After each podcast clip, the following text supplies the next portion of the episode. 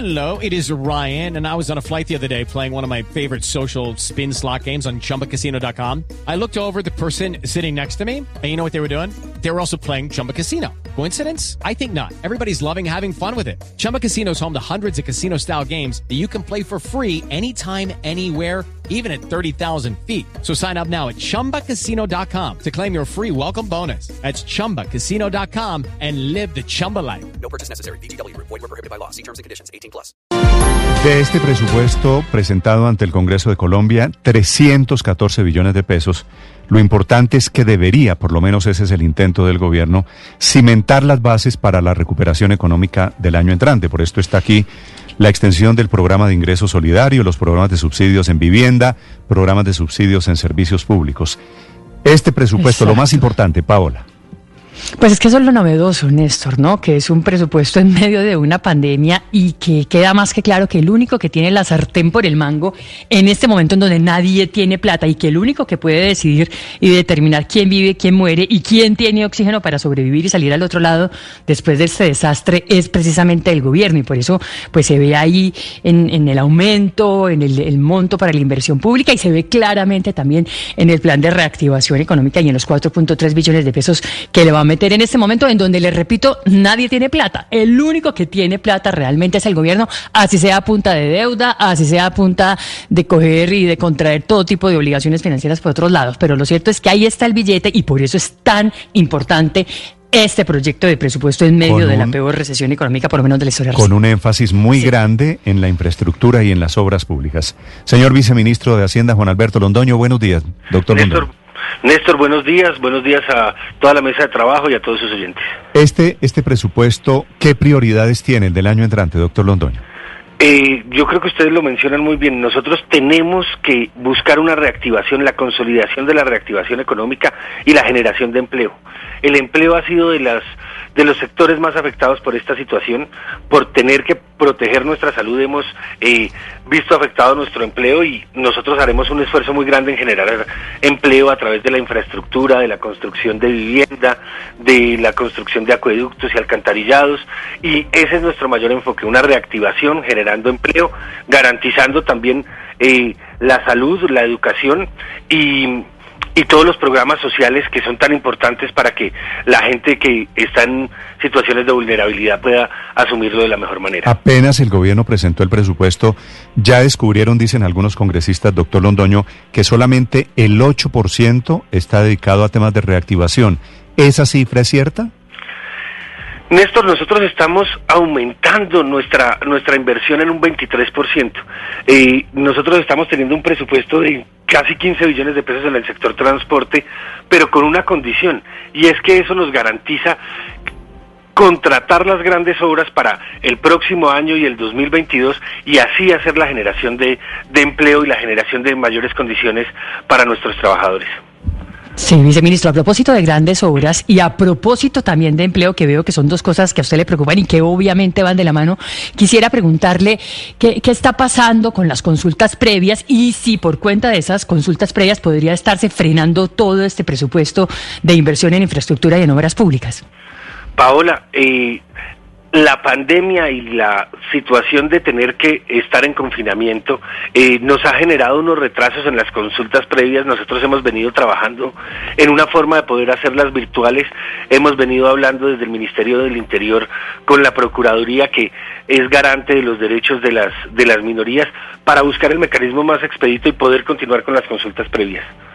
Ministro, eh, viceministro, ¿cuáles son las obras que van a priorizar ustedes en infraestructura, en vivienda, proyectos que están actualmente en ejecución o los que van a comenzar? Néstor, yo creo que uno puede decir dos cosas.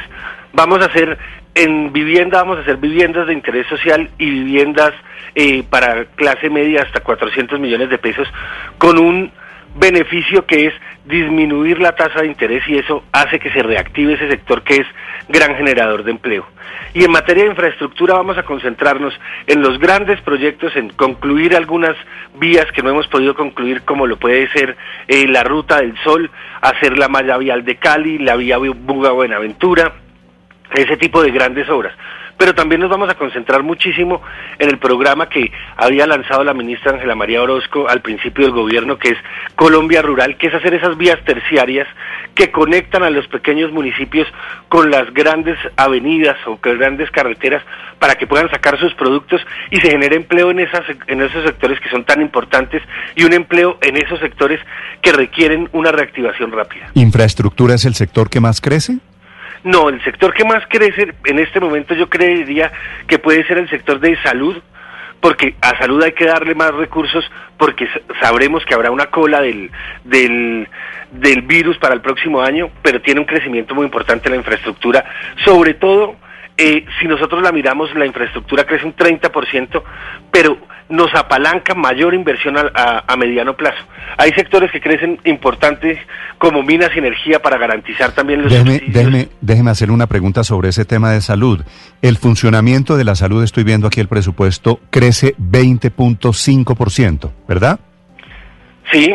¿Ese funcionamiento para qué va a ser? ¿Qué cambia en Colombia el año entrante en el tema de presupuesto sobre salud? Nosotros, ¿qué cambiamos en, en salud? Garantizamos que todo lo que no estaba cubierto por el eh, plan eh, básico de salud o plan obligatorio de salud esté cubierto, que tengamos los recursos suficientes, que, la, que los trabajadores del sector tengan los recursos y atender todo lo que no se, lo que no se ha atendido a lo largo de este año. Muchas personas han dejado de hacerse eh, intervenciones quirúrgicas que no son prioritarias y las ha aplazado y sabemos que el próximo año se reactivará esa situación y tenemos que tener garantizados los recursos. Viceministro Londoño, 314 billones de pesos suma todo el, presupuesto y básicamente lo que ustedes plantean en ese, en ese proyecto es, mire, esta es la plata que vamos a invertir, que vamos a gastar, con la que vamos a pagar deudas. Pero, ¿de dónde salen todos esos recursos? ¿Cómo van a financiar ese presupuesto? ¿De dónde saldrá toda esta plata? ¿Habrá reforma tributaria? Eh, ¿Venderán propiedades de la nación? Dos cosas. En este presupuesto no está incluida ninguna reforma tributaria, no tiene ingresos eh, producto de una reforma tributaria. Lo segundo es vamos a adquirir eh, mayor deuda y es necesario en este momento. Los ingresos van a caer porque las empresas van a tributar menos, las personas van a tributar menos por este año tan difícil, entonces vamos a tener una caída en los ingresos eh, tributarios y eso lo vamos a compensar con mayor, con mayor mercado, es decir, yendo a los mercados a, a pedirles crédito. Nosotros vamos a aumentar los recursos de capital a través del crédito. Sí, viceministro, pero también abren una puerta para la venta de activos del Estado y hablan en cifras aproximadas de 12 billones de pesos que provendrían de ese rubro. ¿Están pensando en qué empresas? ¿Están pensando en vender otra parte de las acciones de Ecopetrol, por ejemplo? Yo diría dos cosas. Este año teníamos eh, presupuestados 6 billones de pesos en enajenación de activos que no se van a dar. Para el próximo año sí tenemos un eh, contemplada la posibilidad de vender activos, no quiere decir que lo vayamos a hacer, nosotros tenemos que hacer un análisis de mercado si el activo eh, no está castigado por la, por la pandemia, si el activo nos puede dar mayor rentabilidad manteniéndolo, pero siempre tenemos esa posibilidad por si vemos una ventana de mercado para venderlo. Voy a poner un ejemplo cualquiera. Nosotros tenemos una participación en Colombia Telecomunicaciones, que es lo que antes era Telecom y, y, en este momento nosotros, si vemos una buena oportunidad, podríamos salir a venderlo o alguna de otras empresas que podamos analizarlo. Eso es darnos la posibilidad de enajenar algún activo, pero en este momento no está definido si se va a hacer o no se va a hacer. ¿Esa es la sociedad con Telefónica hoy en día? Esa es la sociedad con Telefónica, sí. Y fuera, y fuera de Colombia Telecomunicaciones, deme otro ejemplo. Yo le puedo poner otro ejemplo. Nosotros tenemos eh, algunas electrificadoras, algunas generadoras de energía que uno podría decir, en este momento esas generadoras de energía no son rentables, serían más rentables eh, si las manejaran los privados y podríamos pensar en su enajenación. ¿En Ecopetrol están, están pensando? Néstor, para ser absolutamente sincero, vamos a analizar todas las empresas, cuál es la rentabilidad que le presentan a la nación y en caso de que se vea conveniente para hacer inversión, porque hay que ser muy claros, eso, esos recursos solo se pueden invertir, no se pueden gastar en, en el día a día, sino en hacer inversiones eh, importantes, uno podría considerar cualquier empresa. ¿Y en Ecopetrol han pensado en cuánto? No hemos hecho ese, ese pero, análisis. pero hay un máximo, ¿no? Ya Ecopetrol está un pedacito privatizada. Eh, cuando se permitió la capitalización de Ecopetrol en el año 2005, se dijo que podía llevarse hasta un 20% de capital privado. Y hoy está en el hoy- 10. Y hoy está en el 10. Sí. O sea, ¿sería llevar el otro 10% que falta al mercado de capitales? Esa podría ser una de las posibilidades, pero como le digo, Néstor, en este momento no hemos tomado ninguna decisión. Pero obviamente cuando uno piensa en enajenación, como dicen ustedes los técnicos, Ecopetrol es eh, la joya de la corona. Ecopetrol es la joya de la corona, pero yo no sé si sea el momento cuando los precios están deprimidos y el mercado está deprimido. Uno debe hacer todos esos análisis para sacar el mayor valor de cualquier activo que tenga. Y en la lista de prioridades o de atractivos, Ecopetrol primero y segundo, ISA. Eh, ISA es otro activo muy importante para la nación que genera eh, muchos eh, rendimientos para la nación y podría ser otro de los de los que haga parte del análisis. Ok. Sí, bueno, co- como sea de momento esperar viceministro porque con seguridad ambas cosas tienen que estar muy castigadas hoy en día, como dice usted, empezando por el petróleo que está a 42 dólares, habría que esperar a que suba un poco más, no a los 130 que llegó en algún momento, pero en algo. Pero viceministro, quisiera preguntarle, eh, ¿qué le falta a usted? ¿Qué le quedó faltando en este presupuesto? Porque se ve, digamos, bastante completo, sin embargo, cuando uno está en el potro de Hacienda y cuando está en este momento tan complicado de una pandemia, siempre hay más cosas que a uno le habría podido y le habría gustado hacer. ¿Qué le quedó faltando, vice? Paola, nosotros hicimos el mayor esfuerzo. Yo creo que siempre nos quedará faltando un, un poco más en, en, en los temas de, de inclusión social, de tener a las personas en, en situación de vulnerabilidad en mejores condiciones.